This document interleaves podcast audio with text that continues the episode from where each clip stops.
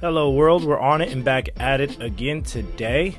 Today's story is uh, about people still trying to go to these countries to run away from things they have done.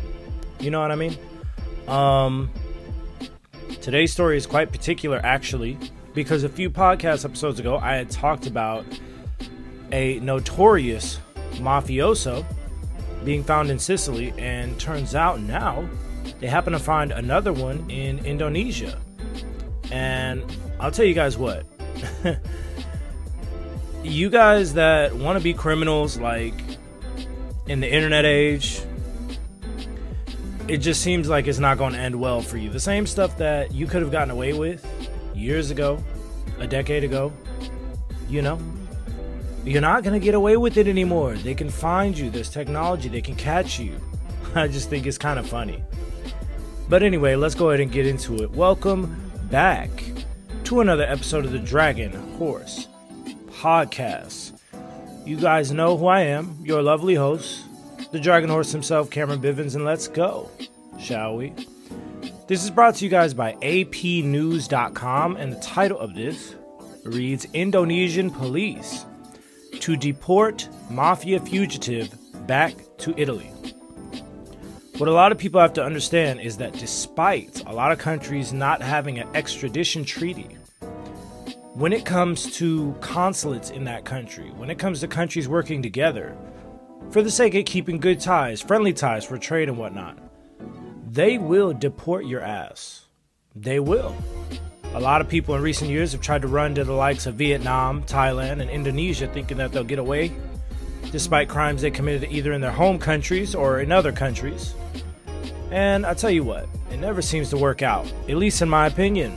You know nothing of the locals, the language, or the culture, but yet you want to run away from your crimes, only for that same country to deport you back because you're obviously trying to stay there illegally, right? Right. So it's a lot like that, man. It's a lot like that. Anyway, let's go ahead with this story, shall we? In Indonesia, Indonesian police said Sunday they will escort back to Italy an Italian Australian fugitive who was arrested on Indonesia's tourist island of Bali after seven years on the run in connection with drug trafficking and organized crime. And there it is. Like I said, to my knowledge, Italy and Indonesia do not have, these two countries, do not have some sort of treaty for extraditing people back and forth, sending them back and forth to stand trial for the crimes that they committed. However, I think that the way it's kind of going in the future is that a lot of these countries, they're just going to do it anyway for the sake of having friendly ties and trade, as I said before. So this happens to be one of those cases, in my opinion, right? Antonio Strangio, 32, appeared on Interpol's red notice list when he was stopped and detained in Bali on February 3rd after arriving from Kuala Lumpur, Malaysia.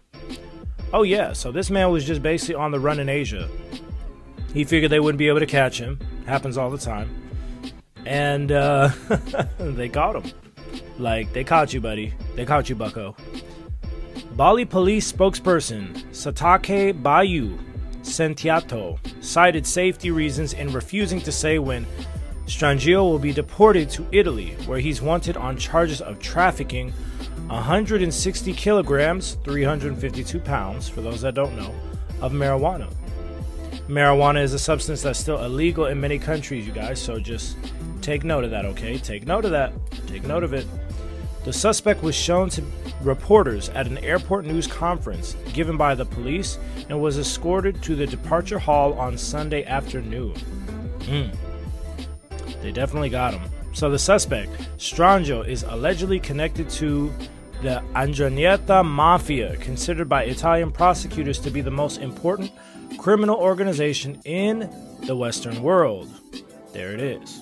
So, I imagine this mafia um, organization, I imagine this mafia organization is actually quite big in Italy. It's quite prolific.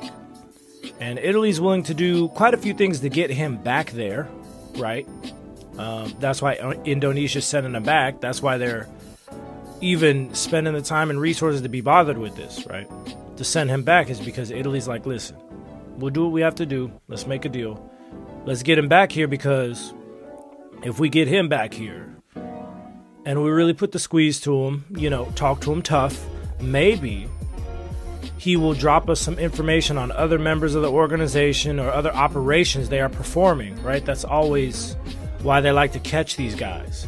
He may not even be the head honcho. I mean, he was a guy on the run. He may not even be the lead in this organization. In fact, chances are he's not.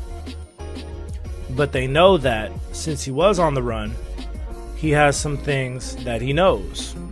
How things were done, when they were done, crimes that weren't solved, right? uh, names, people, addresses, phone numbers, suspects, things of that nature. So this is kind of a big deal. This is kind of a big deal, at least for uh, the country of Italy, to get him back. And I, like I said before, I see this being the future, where countries will work out deals, even though they may not necessarily always have the friendliest of ties to each other. They will work out deals to be able to get people they need back, right? For the organization 'Ndrangheta itself, there are special operations between European countries, and all of its members are red notice subjects who must be held accountable for trials in their respective countries. That's what an official from the Indonesian National Police International Relations Division said to reporters, and there it is. So the international, you know, police relations division, they're working together with uh, European police, Interpol, is uh, the word used oftentimes for these organizations that are trying to catch these international criminals. And he just said it right there. You know, the guy who's in charge of the international police relations was like, look, if we want to cut out some of this crime, we don't want it to come to our country, we need to make sure that this dude goes back to Italy and we crack down on it because he's not going to change his ways. He's not interested in reforming. So we're going to send him back to Italy and let him stand trial for his crimes. He needs to, you know? I guess that's how they're going with it. And you know what? Kudos to them. I love to hear it. And I can't wait till more countries follow suit, honestly. And I'll leave you guys with that. Thank you guys for tuning into another episode. This one was a bit more short and sweet as opposed to the usual 12, 13, even 15 minute format I've been doing lately. Honestly, usually these episodes are about 5 to 10 minutes, but lately I've been having a lot to say, a lot to talk about, man. I'm really feeling this. Let's go, right? As always, stay safe, happy, and healthy, and I will catch you guys in the next episode of the Dragon Horse Podcast. I love y'all. Peace.